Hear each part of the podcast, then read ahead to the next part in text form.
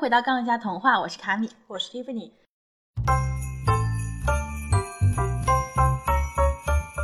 我们这期呢要接着说传说中暗黑版的格林童话是怎么出现的啊？对，那上期讲到布伦塔诺没看上格林兄弟收集的故事，嗯所以呢兄弟俩就要单飞了。那是赶紧单飞吧， 出道即巅峰。哎，不是哦，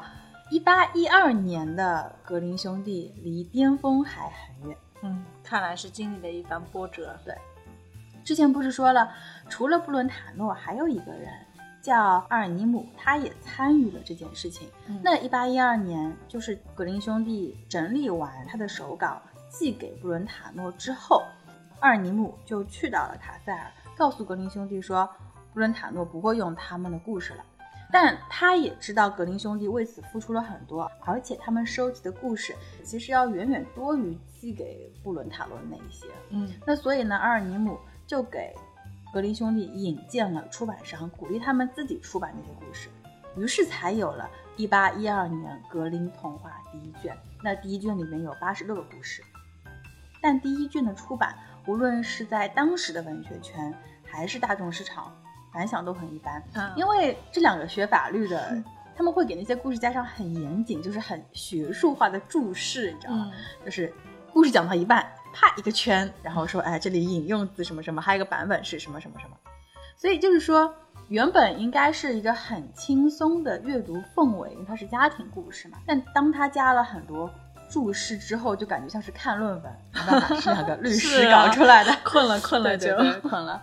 而且里面也的确是有一些故事是过于残忍的， 嗯，是你之前提到的那些吗？呃，不止，还有更加让人不舒服的篇目。后来格林兄弟自己也觉得这些篇目啊、不大合适，就把他们删掉了。那我们这里可以讲讲看，要不讲一讲， 讲讲。在因为过于残暴而被删掉的篇目里面呢，最具代表性的应该就是，就那个故事叫做《孩子们玩屠宰游戏的故事》。那它的名字，它本身的名字就是这个啊，嗯，就叫《孩子们玩屠宰游戏的故事》，但是我们人民出版社的翻译是《孩子们如何在屠宰场玩耍》。 嗯，如果是听人民文学的翻译，觉得还可以。第一个版本有点惊悚。，对对对，有点就又有孩子又是屠宰游戏，是有点反差感那种，细思恐极。嗯我个人觉得可能第一个翻译更接近本意吧，但是这个篇目很短，我们可以一起来读一下。嗯他是说，在德国的弗里斯兰省的一个西边，有一个叫做克罗内克的城市嘛。有一天，有几个五六岁的小男孩跟小女孩，他们在一起玩，嗯他们呢就让其中的一个小男孩扮演屠夫，另一个扮演厨师，第三个扮演小猪。就是可能屠夫要先杀小猪，然后做菜，就这么一个娃娃家的一个一个嗯游戏。除了男孩厨师呢，还有一个女孩也是扮厨师，那另外另外一个女孩子做厨师的助手之类的。那这个助手要做的呢，就是把猪血收集在碗里，嗯这样他们就可以做香肠了。嗯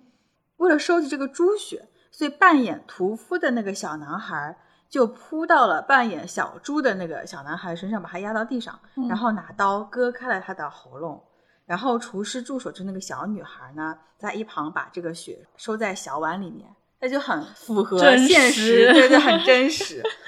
嗯，但是小孩子们就这么这样模拟真实了。嗯这个时候，一名议员路过，就看到这个啊很恶劣的一幕，他就马上把这个扮演屠夫就行凶的这个小男孩嗯抓起来带到了市长办公室，然后这个市长马上召集全体议员就这件事情进行了讨论，嗯但大家都不知道应该拿这个孩子怎么办，因为他们很清楚这对孩子们来说只是一个游戏。嗯啊、那其中有一位议员，故事里写他是一个很睿智的老人， 嗯他就让主法官拿一个红苹果和一枚莱茵省的金币，然后把这个小男孩叫过来。他说：“我这里有一颗苹果跟一枚金币，你看你想要哪一个？”在他们的设定里面，如果男孩去拿了苹果，就可以获得自由；嗯那如果说拿了金币，就应该被判死刑。后来，这个小男孩呢，就笑嘻嘻的选择了苹果，所以他被无罪释放了。那故事就是这样。你觉得怎么样？我在想，就这个故事本身而言，实际上它的情节是很正常的，但是它如果是作为一个家庭故事的话，就不太合适。为什么呢？哎，我本来以为这个议员可能会把这个犯错的孩子关起来啊，或者做一些处罚，嗯嗯结果没有想到这个孩子只是通过一个选择的一个游戏就得到了一个奖励，而且还被释放了，不能理解。啊那我们来捋一捋，就首先这个故事，它并非是跟其他故事一样是民间流传已久的那一种，它是法国浪漫主义剧作家海因里斯·冯·克莱斯特在一九一八年发表在他自己创办的《柏林晚报》上面的一则小故事。那这位海因里希代表作是《破翁记》，哦后来是被称为德国的三大喜剧之一，主题是抨击殖民主义战争。你可以看出，他是一位成熟的剧作家，而且这位作家是可以说是一位很有德意志民族特色的创作者，他对自己的民族文化有很强的认同感。那我想，这也是格林兄弟一开始选择他的理由。 嗯，因为他们的三观很契合。对，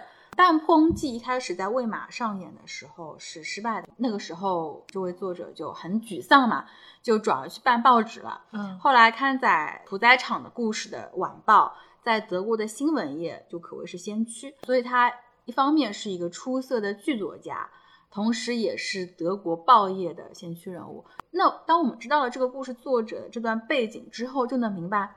这个屠宰场的故事，它是一个具有丰富戏剧创作素养的专业人士所撰写的，就说明它是被设计过的。啊，怎么说呢？你会发现这个故事的起承转合，它十分具有传统三幕剧的特点。就三幕剧就是一个故事被很明显的分为三个板块，啊先交代故事的设定啊，并且展开呢就是几个小孩子在屠宰场里面玩游戏，然后是危机。就是站在那个小孩子立场上面，嗯就是这个杀人的小孩被抓走了。对最后是高潮，就是小孩子在不知情的情况下面，嗯证明了自己还并不具备成人世界的是非观，所以他被无罪释放了，还得到了一个苹果。嗯，那专业剧作家和民间自发口口相传的故事是不一样的。民间故事，正如我们之前所说的，它会更加看重公平，它会反映世道人心、公序良俗，就恶有恶报这种。嗯但专业的戏剧创作者，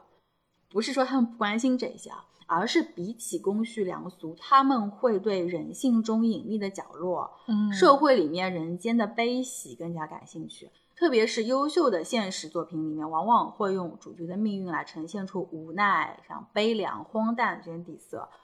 因为现实里的人间很少有大团圆，大多数是一件事情不了了之，它根本就没没有有结什么果所谓的结局。嗯对，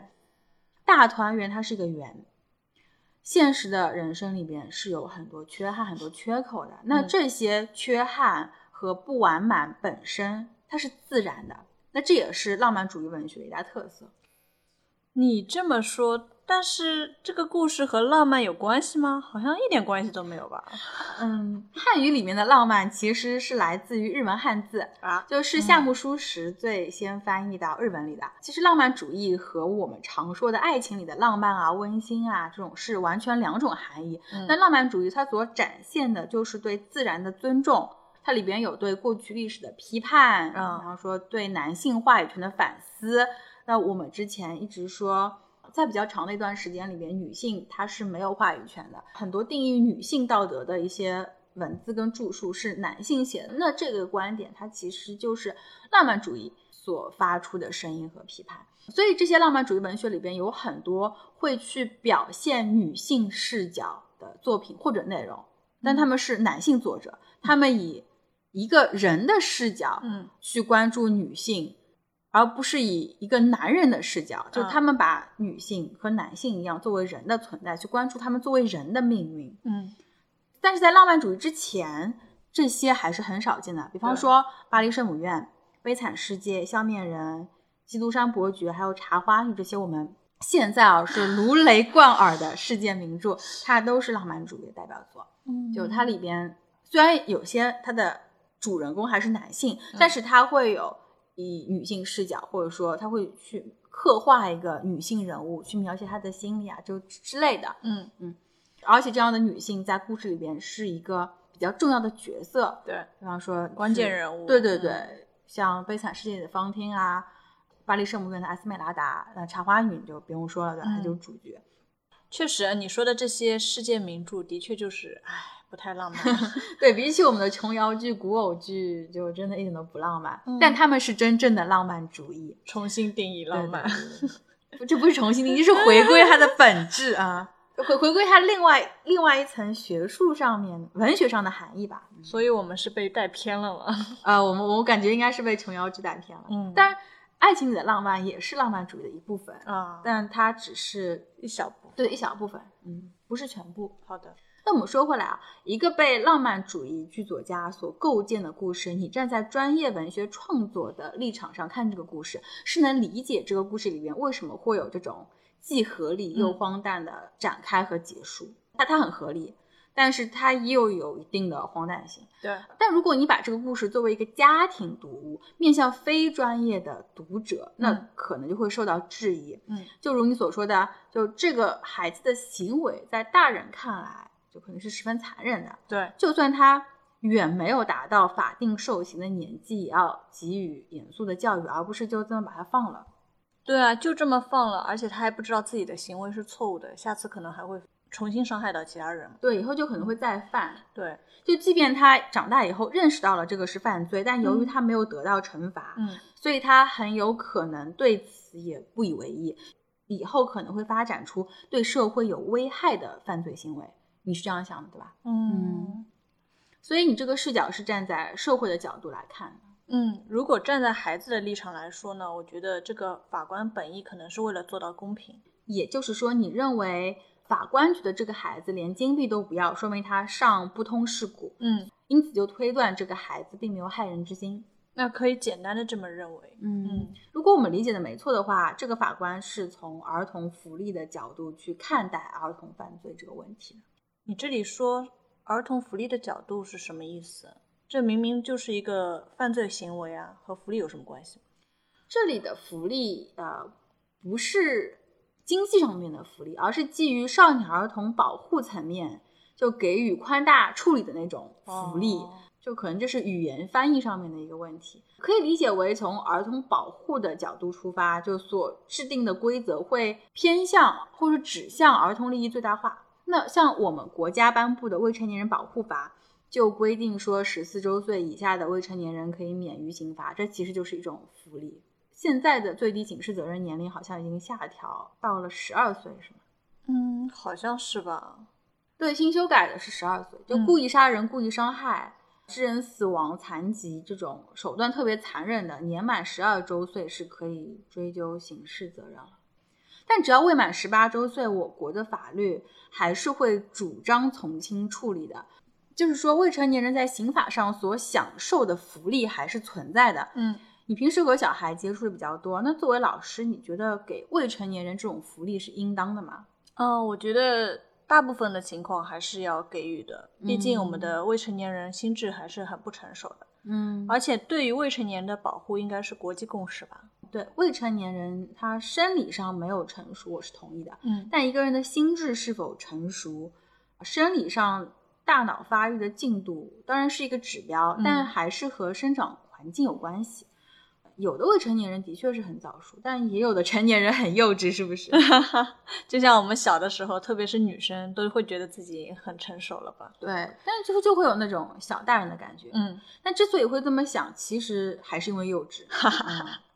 我现在回过去看自己中学时代留下来的一些文字，也会觉得自己很幼稚。那你觉得你现在是相对成熟了吗？ 就或者说是一直不断在成长吧，也不是说现在就成熟了，因为人人的生命还有很长嘛，你肯嗯对定会在生命历程中会有新的发现。嗯你？呢？对啊，每个人成长的这个空间还是有不一样的这个阶段嘛。但我更嗯加愿意待在这个所谓你说的幼稚的状态。嗯，不需要督促自己去成长成一个所谓的大人。嗯，我知道你社恐嘛。 哎，不是啊，是大人的这个世界太复杂 了，还是小孩子比较好一点。对，但就是因为小孩子他们更加简单，，嗯，所以他们在犯罪的时候也往往是很极端的。哦嗯，你知道我们国家未成年人犯罪的特点是什么吗？不知道你说，嗯，这些特点我是从犯罪研究上面这个期刊上面看到 的啊，就好是吧二零一九年第三期有一篇文章叫做《青少年犯罪现状和预防探讨》，嗯然后这里面就总结了中国未成年人犯罪的几大特征。它第一个就是犯罪年龄的低龄化，嗯这个低龄化的意思，一个是低龄犯罪的比重在未成年人犯罪里面越来越大，第二个是犯罪的起始年龄会越来越小。不过这里只统计了从十四周岁开始犯罪的，就是那些未成年人犯罪的案件，因为之前如果要承担刑事责任的话，是从十四周岁开始算的嘛，嗯就你未满十四周岁就无法起诉。啊，像那种特别严重的，肯定就会触发修改这个法律的条款嘛。对，之所以会下调承担刑事责任的最低年龄，也是因为低龄犯罪越来越多，而且手段极其残忍。比方说，二零一八年湖南有一起是十二岁少年弑母案，就据说他是连砍了二十刀，然后之后他还很镇定的用他妈妈的手机模仿妈妈的口吻给老师发消息说：“哦，明天请假。”不过这是个例，但是属于情节十分严重的。嗯然后未成年人犯罪的第二个特征就是犯罪的手段暴力化，就相比成年人犯罪，未成年人的手段反而是有更加凶狠残暴的一个特征。嗯这其实也是一种简单语。可能因为他们成年人的世界嗯会有更加复杂的情感吧，啊，对就比方说两个成年人之间产生了矛盾，嗯那一方面他可能挺恨你的，但另外一方面，成年人他会明白大家生活不易，他有这个共情能力，他能从理性上面去体谅你，虽然他可能在感性上还是很恨你，对不对？对但小孩儿很难做到这一点，对，就不是因为他们冷漠，而是因为他们的生命体验里面还没有这种能让他们达到共情的体验。嗯我给你举个例子，这个是哎我呀小时 候的经黑历。历史了对对， 我以前上小学的时候，数学成绩不是很好，就数学成绩我一直不是很好，大家都不好啊，啊，对大家都不好。然后就被喊家长嘛，所以那个时候我就很讨厌数学老师，所以我就生了一个坏心眼。那个年代就是很多人骑自行车上下班了，还没有共享单车的年代。 哎传统自行车的车轮胎，它不是要充气才可以骑的嘛？嗯那我放学的时候，我就跑到停车， 你不要笑哦，我就跑到停自行车的地方，就我想把数学老师的自行车的气门芯给拔掉，这样的话他就回不了家了，你知道吗？ 但是问题来了，就这么多自行车，我其实根本就不知道哪一辆是数学老师的，所以我就和小伙伴一起就随便拔了几个气门芯。原来你然后不知道 啊， 然后我就撒腿就跑，不是我没有那么强的是可以嗯预备去预谋对不对？我没有那么强 没有预预谋谋能力，嗯就是我当时还是个很简单的小朋友，嗯就是一时兴起，嗯嗯啊，你嗯为什么把我留下来？你为什么要叫家长？就是这种，嗯，嗯，那后来你们被抓了吗？ 没有。但后来一度还觉得很好玩，就觉得就气门芯被拔掉的那一瞬间，就那个漏气的声音听着很爽，就有点像你挤那个泡沫袋。就那种爽哦感，就是你，你无法去形容，就是你无法爽去点去说为什么，但是你就是有这个爽点，你知道吗？ 可以理解吧，就是就是你现在想想，会觉得自己小时候很坏，你知道吗？ 还，行，其实就打工人坏累了一天，嗯特别是老师，因为你当老师，你就知道啊累累你累死一 天应付小孩。一天下来真的是身心俱疲，对不对？嗯你好不容易下班回家，然后发现自己自行车被人拔掉了气门芯，然后你还要推着车专门去找修车嗯摊，专门补一个。就就小时候吧，就对于这件事情，我和小伙伴们就只是觉得好玩。嗯，我们知道自有一点点报复的心态，对对， 有一点点报复的心态。我们知道自己是在做亏心事对，也知道会给别人带去伤害。，对，就主要是那些自行车的主人是躺枪，就就我不知道数学老师的车到底是哪一 辆。但那个时候心里面会觉得这种恶作剧带来的快感就很刺激，很好玩。对，其实长大以后对这件事情我还挺后悔的，但是这是在很久很久以后，嗯我才能从感情上面体验到对这件事情的愧疚感。是因为经受了社会的毒打吗？ 不是，反而是因为接受到了来自陌生人的善意。哎，就大学毕业那一年，我在街头做过一个就类似于行为艺术的行为吧。嗯，就我当时对上海街头的乞丐人群就很好奇，迷之好奇，我也不知道为什么。但我当时就很想知道他们是怎么生活的。然后那个时候是五月份的傍晚嘛，然后天还有点冷，我就我当时还穿的挺单薄的，就穿了一件吧。那起风的时候就在路边冻着，然后当时有一个四十岁左右的外地阿姨，她就推着一辆自行车路过，然后后来 又折过自行车来，对对，嗯，她就从车兜里边拿了一件毛衣给我，就让我披上，她就跟我说，嗯他孩子在老家也跟我差不多大，就我当时心里边是五味杂陈。一开始涌上来的是感动，但是后来就有很多复杂的情绪，说不清楚。他那辆自行车就让我连接到了自己小时候干过的这个这样子破伤，你知道吗？ 我当时就想到，就有可能小时候我和小伙伴们觉得好玩，去拔别人自行车上的气门芯，嗯但那辆车的主人很可能就是这样的一位阿姨，就嗯他们在上海这个城市里闯荡，就起早贪黑的，怎么说呢？你直到那个时候才真正后悔吗？当时是发自内心，他有种忏悔的感觉。嗯就当时这种忏悔，就是来自于你意外的接受到了来自陌生人的善意，从而想起自己不懂事的时候，嗯对陌生人做过那些不好的事情。就我们小的时候被教育的，就是你要警惕陌生人，然后他们会拐卖你啊。 嗯对啊，我小时候总被陌生人骗钱，你知道吗？嗯就因为上海这座城市，你五湖四海的人他都会来， 嗯就人群里面，他的确是有很多骗子，我遇到过好几次，然后对方都跟我说他自己钱包被偷了，然后就问我这个小孩子要钱，然后说让我把地址留给他们，回到老家之后还会把这个钱还给我，因为嗯当时是有邮政汇款的那个，你只要知道地址，你就可以还钱嘛。嗯但我那时候也没有钱，但家里会给我交通卡，就上下学可以刷，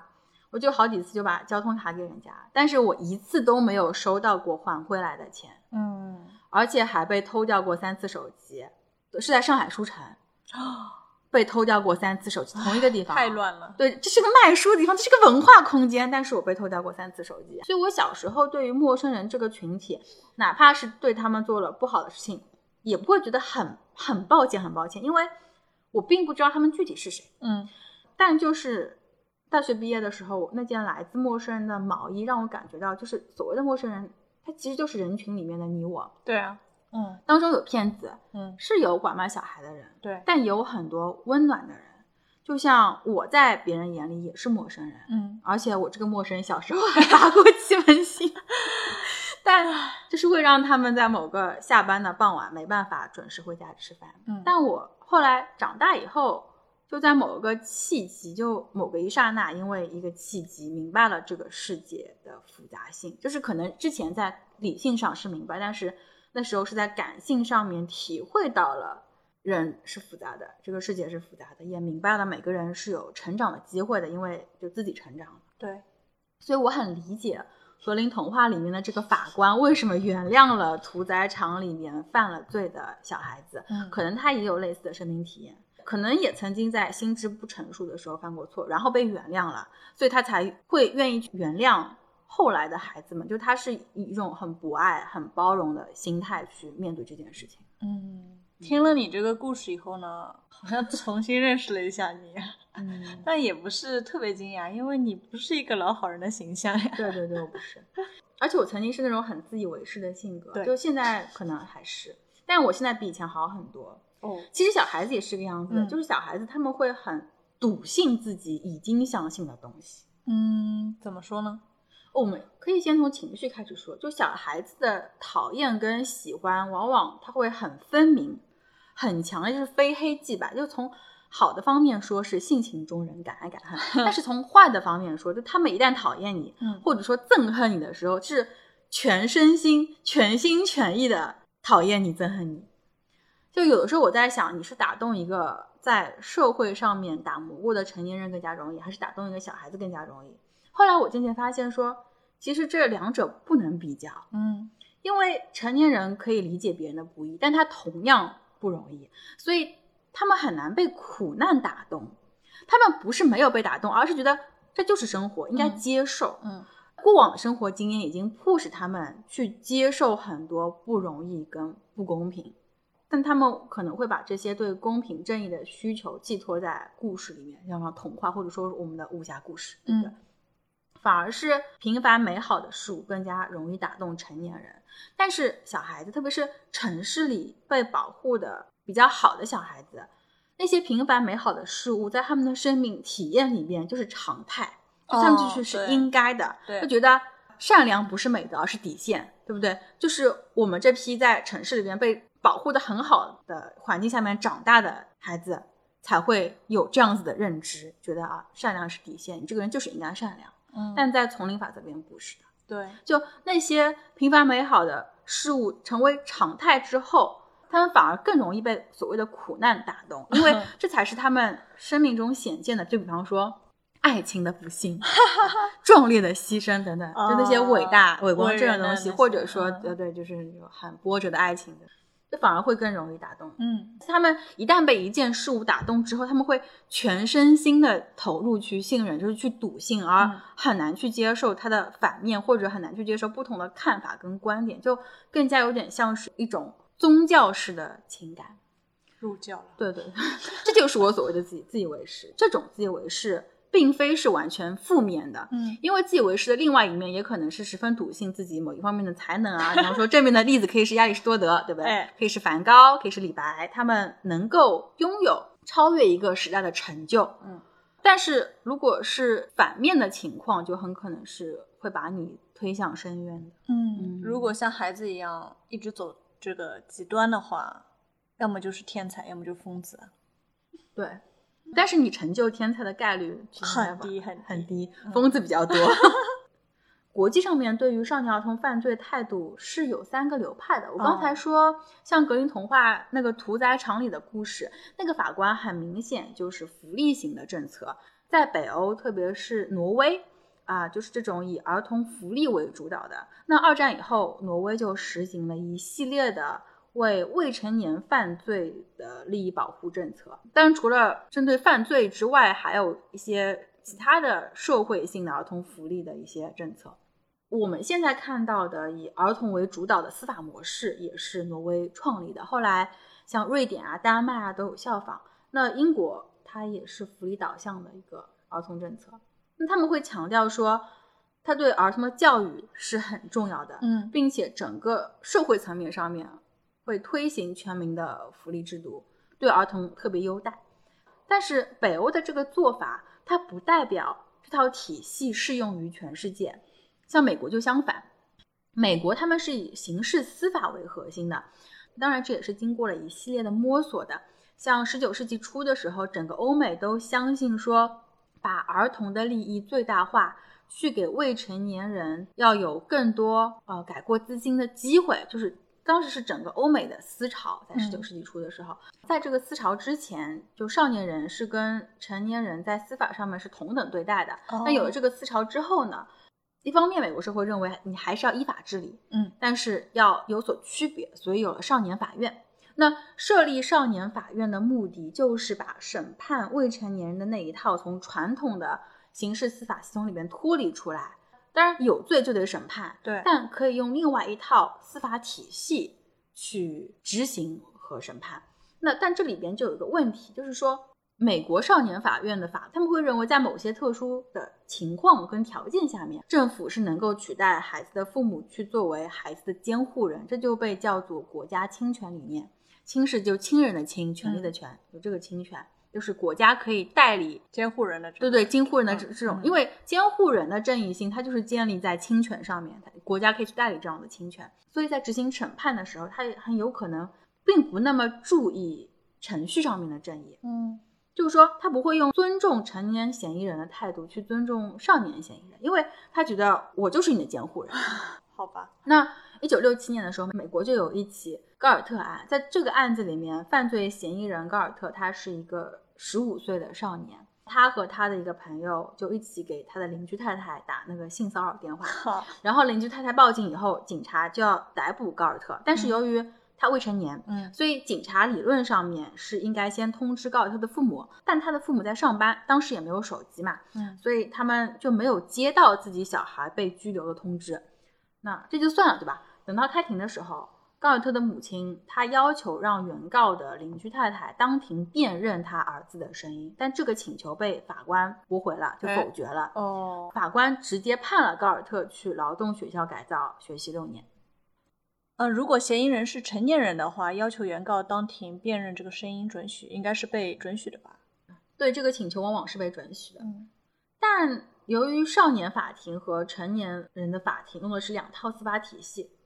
所以他在程序正义上面，它没有体现那种对成年人对的尊重。对、嗯，对，嗯那这个案子最后是误判吗？没有误判。哦但但由于法官驳回了被告父母这样的一个合理的请求，于对是，在当时的美国社会就引起了一场社会讨论吧。嗯，就是在特殊情况下面，政府是否可以取代父母作为监护人的角色，以及少年嫌疑人在接受审判的过程中是否能和成年嫌疑人一样享受有程序正义的权利？后来这个案子就被上诉到最高法院，最高法院就认为初审的法官的做法是侵犯了被告人，就那个少年人的宪法权益。嗯，因为这个判例，美国的很多州就开始注重未成年人的宪法性权利。哦，就于是在此之后呢，就正式跟非正式的未成年人案件的受理，他们就和成年人要走的司法程序基本上是一样了，就没有什么手续减免的这种程序在里面了。这个转变所呈现的是美国法律对于未成年人的尊重，嗯，他们把未成年人的权利提高到了和成年人一样的高度，但相应的，你的权利上来了，社会也会对未成年人有更高的要求。为什么呢？因为未成年人这个概念是工业社会的产物，哦，并且是一个法学和社会学的概念。在工业社会以前，像七八岁的小孩子，你帮忙家里干活，就是一件再正常不过的事情。而且小孩子跟大人一样，他们同样也是生来有原罪的。嗯，所以在美国才会有少年法庭。对美国社会，它是一个基督教氛围很浓重的国家，就孩子同样也是有原罪，就这个事情认知是因为孩子他首先是个人，然后圣经说每个人都有原罪，所以孩子也是有原罪的，凭什么因为年纪小就能规避审判呢？每个人都是从小孩子长上来的，对不对？对，然而，工业技术发展以后，人们就渐渐发现说，七八岁的小孩子他们没有能力去理解比较复杂的工业操作。而且当时脑科学的研究跟发展也证实了说，少年人的大脑的确还没有发育完全，所以才有了未成年这个概念。嗯，这也解释了为什么在十九世纪初，整个欧美，也就是相对发达的区域，他们的思潮是要保护未成年人，就是因为当时的最新科学研究成果发现，人是要长到了十八岁左右，身体各方面的机能和大脑的机能才基本成熟，这才有了成年的概念。嗯，原来是这样。但我觉得我十八岁了，好像还没有完 全长好呢。 哎，你还你还能接着长身高呢，你不要急。那算了。我们接着说美国啊，